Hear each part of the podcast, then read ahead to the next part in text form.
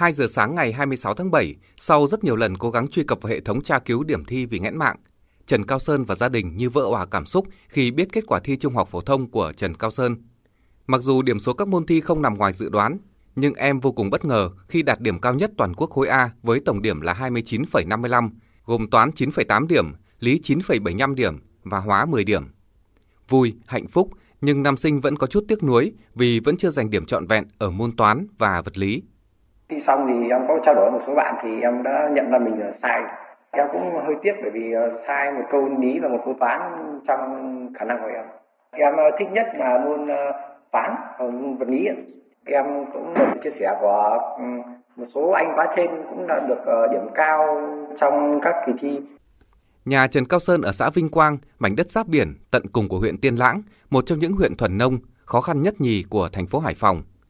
12 năm theo học trường làng, Sơn tự học là chính, không tham gia các lò luyện thi mà chỉ học trên lớp và ôn thi theo chương trình của nhà trường.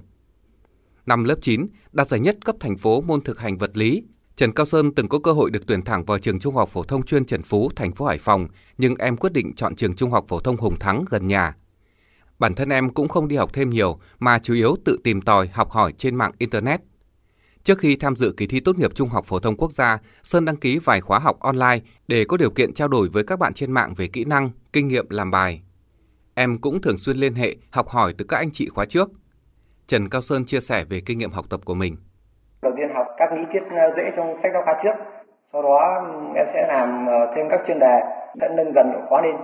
Đặc biệt em sẽ làm thật nhiều câu dễ để không bị sai mất điểm những câu dễ còn ờ, câu khó thì em cũng sẽ làm nhiều hơn nhưng mà chủ yếu lấy phản xạ và ít điểm là chính với điểm số gần như tuyệt đối, nguyện vọng trúng tuyển vào lớp IT1, khoa khoa học máy tính, Đại học Bách khoa Hà Nội của Sơn đã trở thành hiện thực.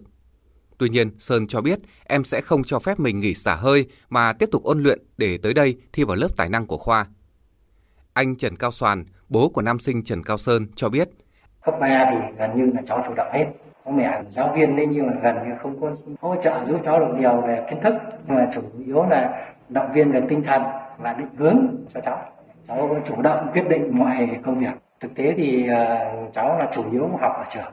Ngoài ra thì tìm hiểu bạn bè anh chị qua trước đấy. Học hỏi giao lưu chủ yếu là các thầy cô trên mạng. Cũng không phải đi ôn ở nò nào cả. Đây là năm thứ hai Hải Phòng có học sinh đoạt thủ khoa trong kỳ thi tốt nghiệp trung học phổ thông quốc gia. Tuy nhiên đây là lần đầu tiên trường Trung học phổ thông Hùng Thắng, một trường trung học phổ thông bậc trung tại Hải Phòng có thí sinh đỗ đầu bảng. Thạc sĩ Vũ Văn Chiến, hiệu trưởng trường Trung học phổ thông Hùng Thắng cho biết, dù điều kiện học tập còn khó khăn, nhưng Sơn có tinh thần tự rèn luyện rất cao. Gia đình em cũng luôn tạo điều kiện để Sơn phát huy được những sở trường của bản thân. Đối với một trường trung học phổ thông ở vùng sâu vùng xa, điều kiện rất là khó khăn. Thế nhưng mà bản thân em thì nhà trường đánh giá rất cao việc em có một cái tư chất rất tốt trong những cái năm học, em Sơn đều là học sinh toàn diện và là xuất sắc. Thì năm học 2018 2019 là em đạt được giải 3 môn giải toán bằng tiếng Anh cấp thành phố. Năm học 2019 2020 thì em đạt giải nhất môn khoa học tự nhiên cấp thành phố. Năm học 2020 2021 em đạt giải nhất môn vật lý cấp thành phố. Chàng trai vùng biển Trần Cao Sơn hiền khô, cười tươi khi bảo, em chưa bao giờ tự ti khi là học sinh trường làng. Chính truyền thống hiếu học của gia đình và nơi vùng đất đầu sóng tiên lãng đã nâng bước chân Trần Cao Sơn và những học sinh trường làng nơi đây, giúp các em tự tin, thỏa sức phát huy năng lực của bản thân trong hành trang vào đời.